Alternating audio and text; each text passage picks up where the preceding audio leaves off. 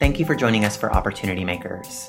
Knotch was founded by two immigrants, and ahead of National Immigrants Day, we wanted to showcase and profile storytellers and leaders across different sectors and industries to prove that immigrants, by and large, are opportunity makers, not opportunity takers. So excited to share the stage with Vineet Mehra, who is the Global Chief Marketing and Customer Officer at Walgreens Boots Alliance. Vineet is a true global business leader, having lived in and led diverse teams across North America, Europe, Asia, and South America. His global career has had him in multi billion dollar organizations across a range of industries. Super excited to hear your story today.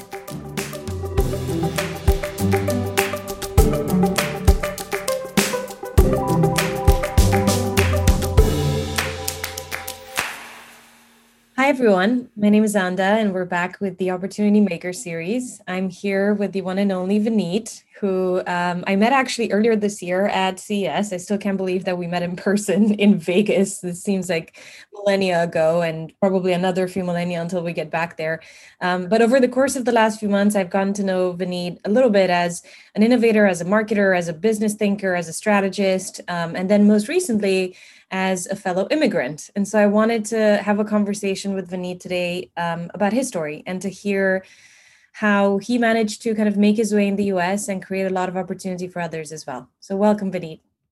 Thanks, and uh, good to be here. An important topic. So, uh, you know, I hope uh, this adds value to uh, to people's lives and connects them to their own story in some ways as well. So, look forward to it.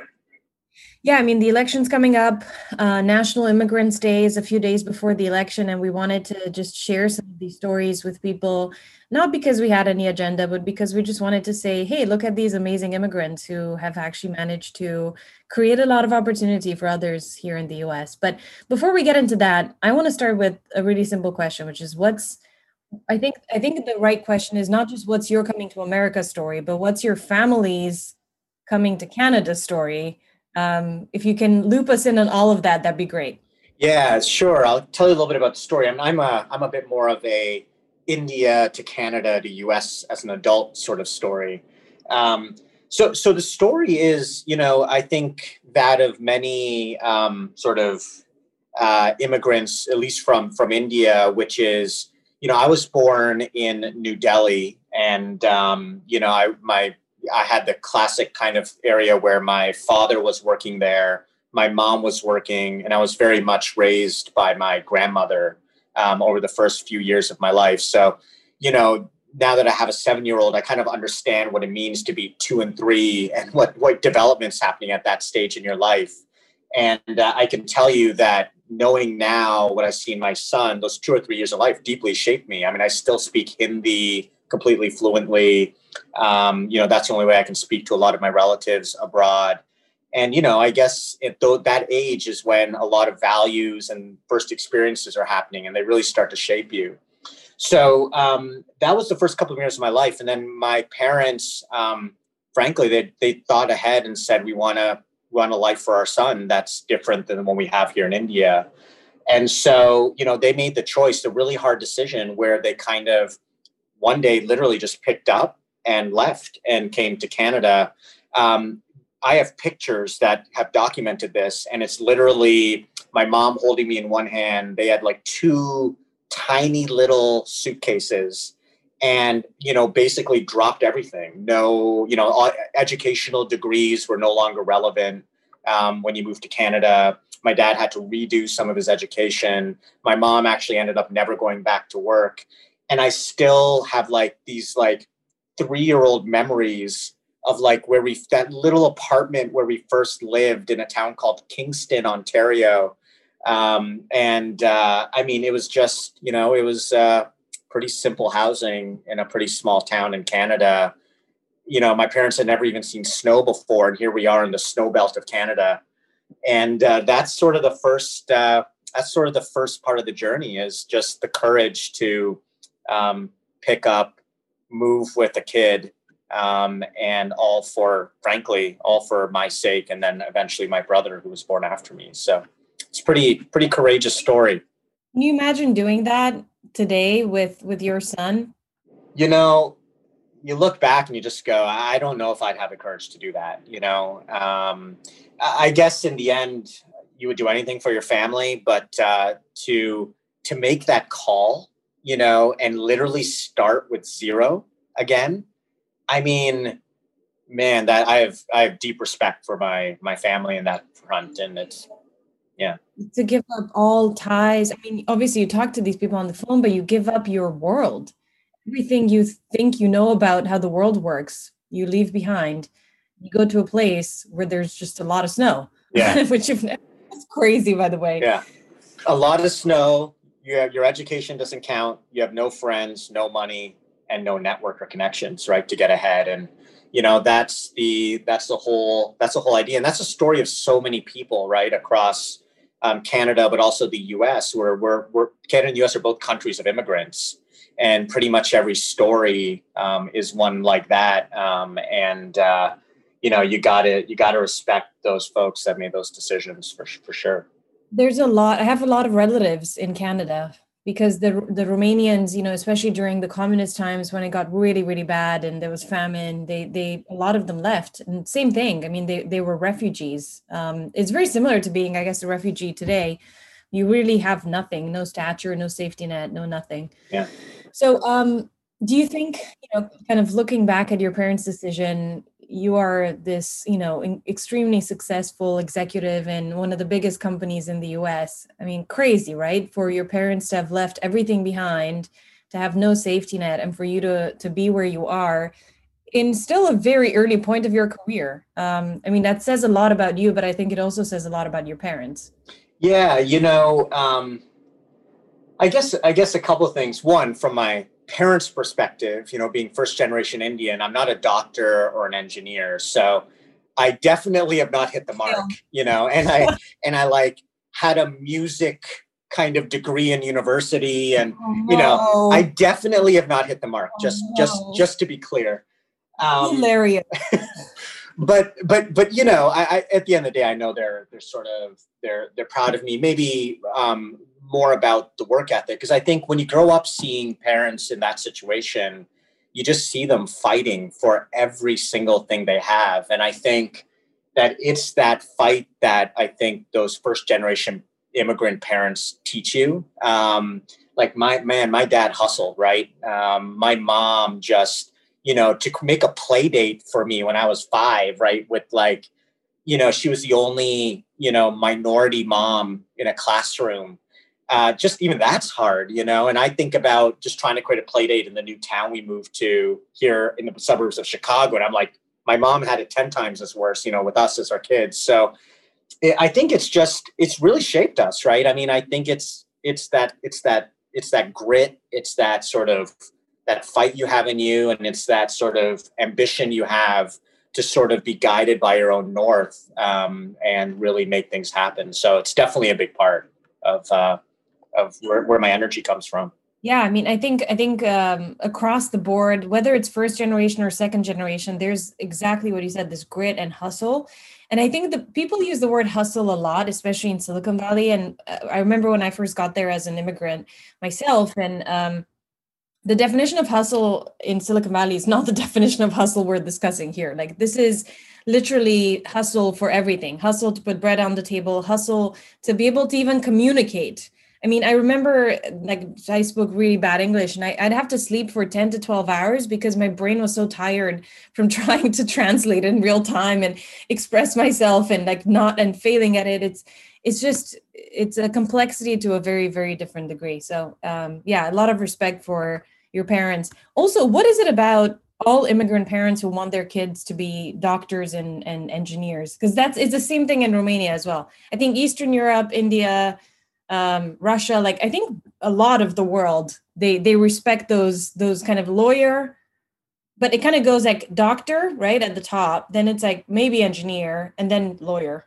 Yeah, and, and trust me, marketers nowhere on that list. Um, you know, I've I've studied, I've really thought a lot about this. Actually, when I was first starting on my career, I asked P&G to send me on an international assignment. They sent me to India, so I was actually living in um, Mumbai for um, for an assignment um, early in my career because I wanted to explore, like, you know, why? Like, what's what's going on with that question? And what I realized very quickly is that, you know, it, it comes from a simple notion, at least I can speak to in my family, since I can't speak to all of them, which is, you know, I went to India. I'm like still, I'm like the least educated person on my team, right? Like I have a four year undergraduate degree from an average university in Canada. And music. and uh, yeah, and, and business and music. And, and, you know, it's sort of like um, what I realized when I went to India, you know, there's a billion people in that country and so to create like a filtering mechanism of like who can actually make it, it's like you need a degree, then you need another degree, then you need another degree. It's like this like um, funnel, and you know it weeds out you know folks, um, which I don't think is always fair because you and I both know that potential is equally distributed, opportunity is not, and those that have opportunity seem to have have just have the have the kind of privilege of having more space maybe to pursue more education and things like that not in all cases but in many cases so folks that were that had my degree when i went to india and was working at P&G there i mean they were going to be lifelong kind of sales reps now that's a very mm-hmm. good job in india you know you're going to be fine but that's mm-hmm. not kind of that's not going to buy you a freestanding home in new delhi you know, with two cars, you know, the the life that all parents want for their kids. So what I realized is mm-hmm. when when my when immigrant parents leave the place they came from, time kind of freezes, right? Like that is India still for them. And so when you come yeah. to Canada, you know, that's the system and the constructs that they understand. And I only got an appreciation of that much later in life as an adult. And, uh, you know, it took a lot of, um, you know self discovery and reflection to understand those like 20 plus years of like you know why did you only get 90% on a report card where's the other 10% now i realize yeah. it because when you got a billion people in a country there's only one way you cut through and that's education which is enabled by you know great performance in school and that leads to better things so i think there's a little bit of that in there and it took me a, a while and really to become an adult and live in india to figure that out. That's that's a very interesting point, and I'm sort of re- reflecting on why that is true in smaller countries as well. And I think there's something to do with um, with survival to some extent, mm-hmm. or or prosperity. I think that uh, communism kind of did something similar, where it made everyone equal except for the people who were doctors, engineers, or lawyers. Um, and so it was really interesting to to see my parents uh, you know when i told them i, I got into stanford um, my dad was so disappointed. I mean it was obvious i had failed him because um, the plan was to marry a doctor and be a doctor. And so it's, it's just it's interesting that we have to be that transitional generation that essentially takes them along the journey of what this new world looks yeah. like. And i wonder i guess what what is our baggage that we bring to to this world? So i guess on that point, uh, you said that time froze for your parents, right? Did did time freeze for you when you came over from Canada? Like, do you go back and are surprised that things are different in Canada? Well, you know, I, I'm back and forth between Canada so much that what happened to my parents, they left and didn't go back for like a decade, right? So yeah. I think that's the difference. And honestly, for your listeners and for those others that are Indian, I mean, India is like a very progressive country in certain kind of classes of society. And I mean, you go to like Bangalore, you go to Mumbai, I mean, they have the best like mixology bars and like, you know, Naples, pizzaiolos and like, you know, culture out there. Um, but it's, uh, but, you know, that wasn't there when they left. And so, yeah. you know, one thing I discovered, and that was the contrast I saw, because I went to Mumbai and I was like, huh, this place is like yeah. happening. It's like this is not what my parents told me India was like. Um, yeah. And then I went back and I and I went there and I was like, that was that contradiction that I experienced. But for me, Canada, you know, it's a very different thing because I, you know, I'm back and forth. So I've kind of mm-hmm. experienced the change um, in real time, and I think that's what allows you to not have it freeze, if you if you know what I mean. Yeah, for sure. So so in terms of your identity, you know what what are you are you american are you canadian are you indian i would say i'm an indian canadian living in america that's what i am i think um, you know, and I also have a very diverse family, as as you know. I mean, my, my all three of us, we have a three three of us in our family. All we're all born in different countries. So I was born in India. My wife was born in the Philippines. My son was born in Switzerland. So you know, we're kind of like this like mix mash of like people. So more and more, my identity is you know also now merging into this very diverse kind of family unit that we also have um, in our home. So. uh yeah, it's uh, yeah, but if at the very core, um, I'm I'm Indian Canadian living in America. That's pretty much how I identify myself.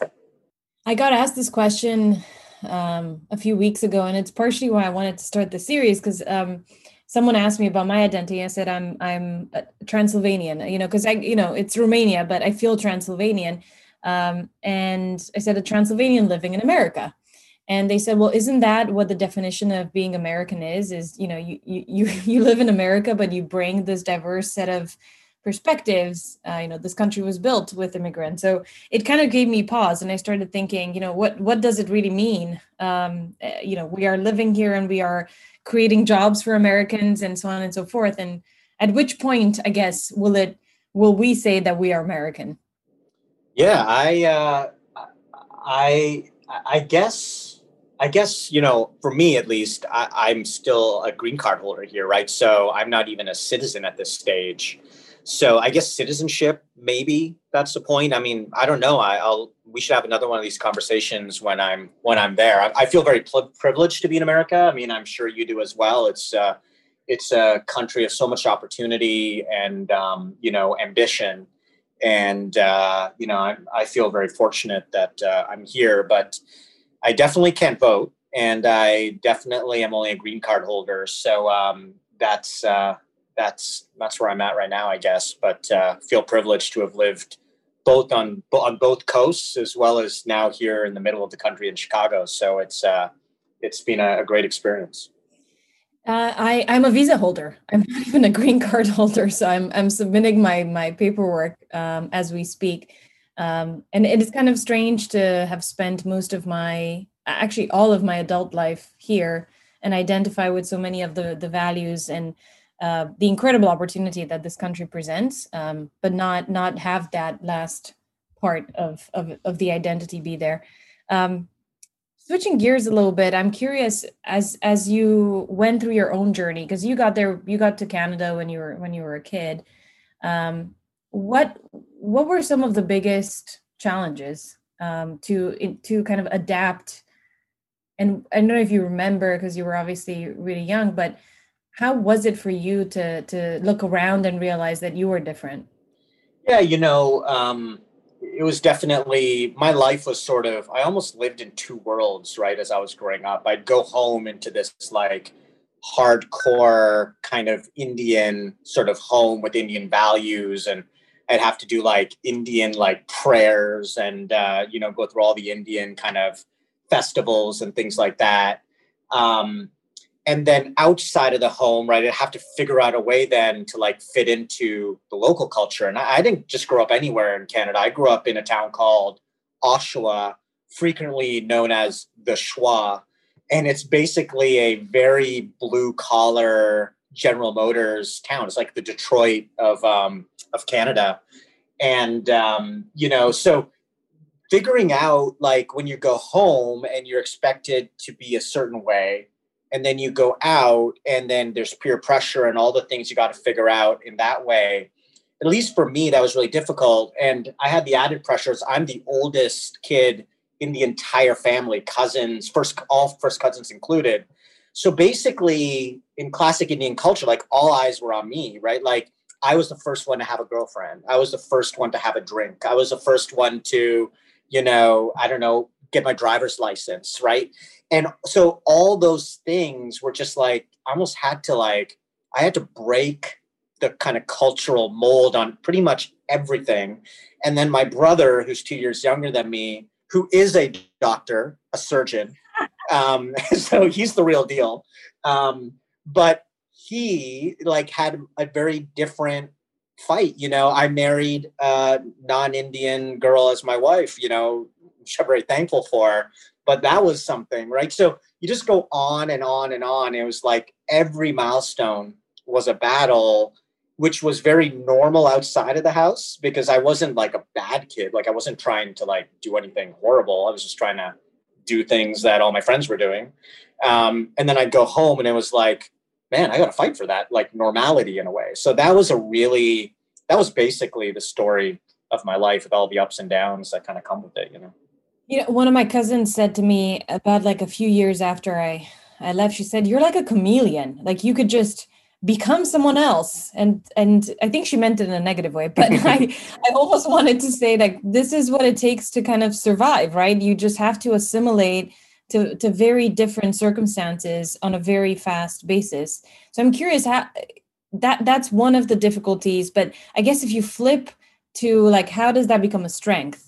Um, how do you think that and maybe other other kind of friction areas of, of being an immigrant have helped from a professional standpoint? Yeah, look, um, I think it's that idea of similar to what you said about the chameleon thing. I mean, my wife, we've lived in 14 houses in the last 10 years, three continents, like five countries, you know, maybe seven or eight cities. And so it's like we are just adaptable and adjustable. You know, you know, you I, have lived in Singapore, Switzerland, India, Canada, New York, San Francisco, you know, all over the world, and um, you know, worked in different brands in different countries, you know. Um, and I do think that because from a young age you're forced to sort of kind of go left or right and adapt to whoever you were dealing with. Um, I think that that sort of ability to adapt is something that I do uh, credit to you know just that kind of dual life i lived when i was when i was a kid.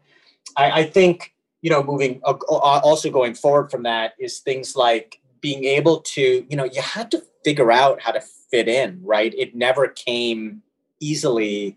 Um, and i'd say the third thing is i'm very much guided by my own north right? I mean it, you know i had to I, I didn't become a doctor right? Because i was strong-minded and strong-willed about what i love doing and uh, I think that that also um, you know allows me to kind of to some degree while you have to learn how to fit in I kind of tried my best to fit in on my own terms if that makes sense. I wasn't trying to change who I was.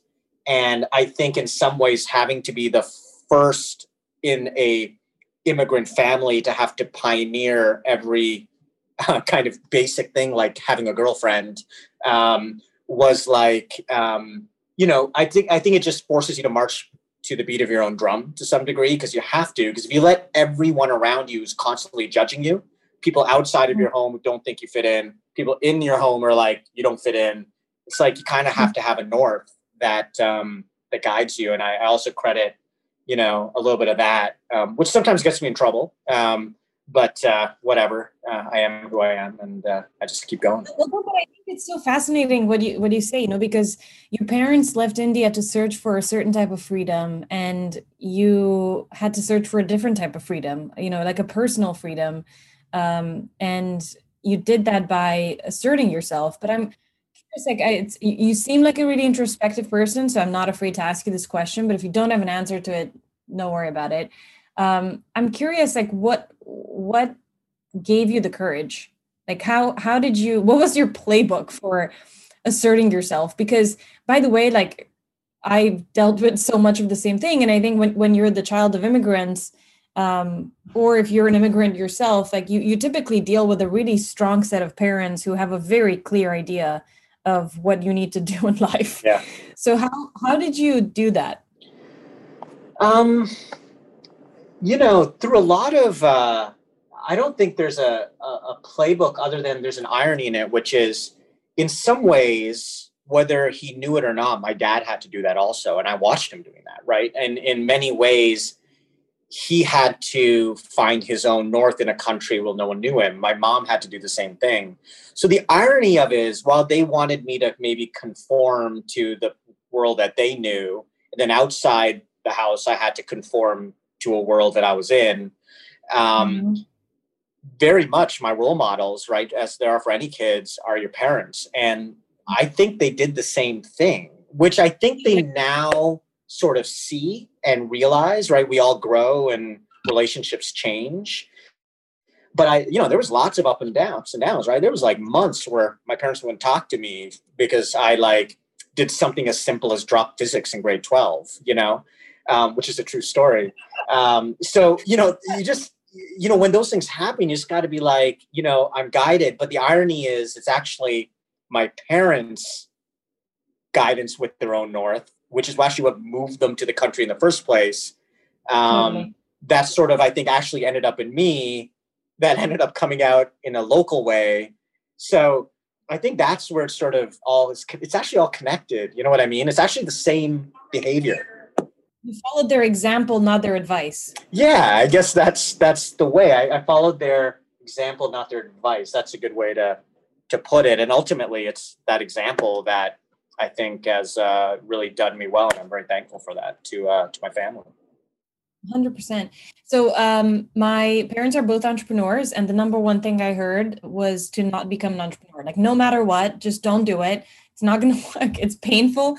Now I understand it is very painful indeed, but I also, you know, just love and feel like I was made for this because they were both entrepreneurs and I grew up seeing them do it. So, very, you know, I totally identify with. You know what's what so funny? Um, my son, um, and you'll tell if you're if you meet him, I'll, I'll, i tell him this all the time. Grass is always greener, right? So I tell my son all the time, like if I put him to bed or I'm late at night with him or just out with him, I go, "Don't work for the man." I tell him that all the time. So you know, uh, you know, I think we all want something for our kids that's different. I do think I've taken a very different tack than my parents. I mean, I have tried to kind of have have a different kind of more flexible mindset with them because I think what my parents did for me served me really well. And I think what's going to serve my son well is going to be a different model because I think we're moving into this world of flexibility and agility and being able to think in really creative ways to solve problems.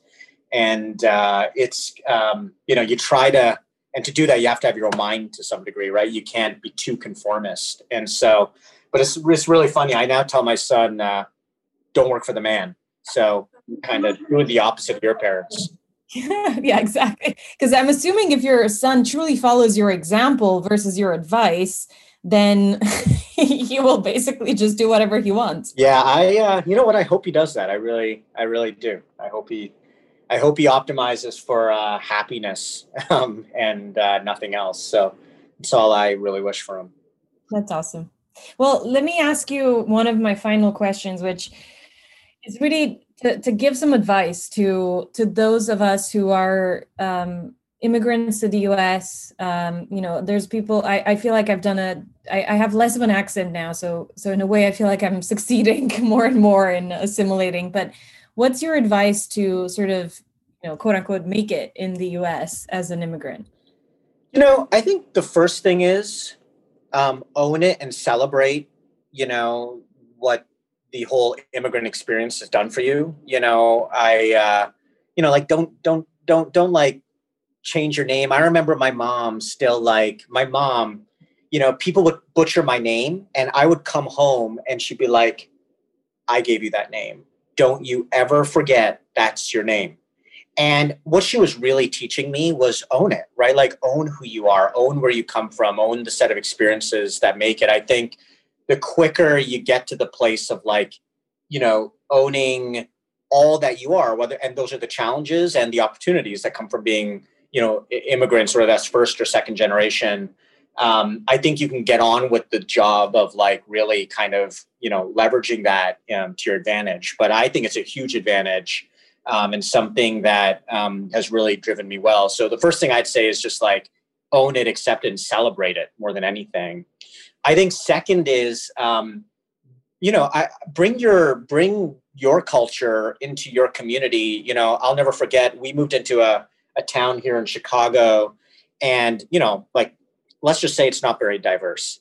Um, and I'll, I'll, never forget um, my first November here. We we didn't know anyone, and I just sent out an email to a bunch of parents in my son's school, and like we're hosting a Diwali party. Within three days, like 80 or 90 people showed up to our house pre COVID and we held a Diwali party. And, you know, it was just, I, we almost saw ourselves like, can we, instead of holding ourselves up, can we actually bring our community into our culture? And i think that's the second thing is i do think you know we have to assume positive intent. And i think the vast majority of people do want to celebrate differences and culture. I really do believe that. I guess i'm an optimist on that front.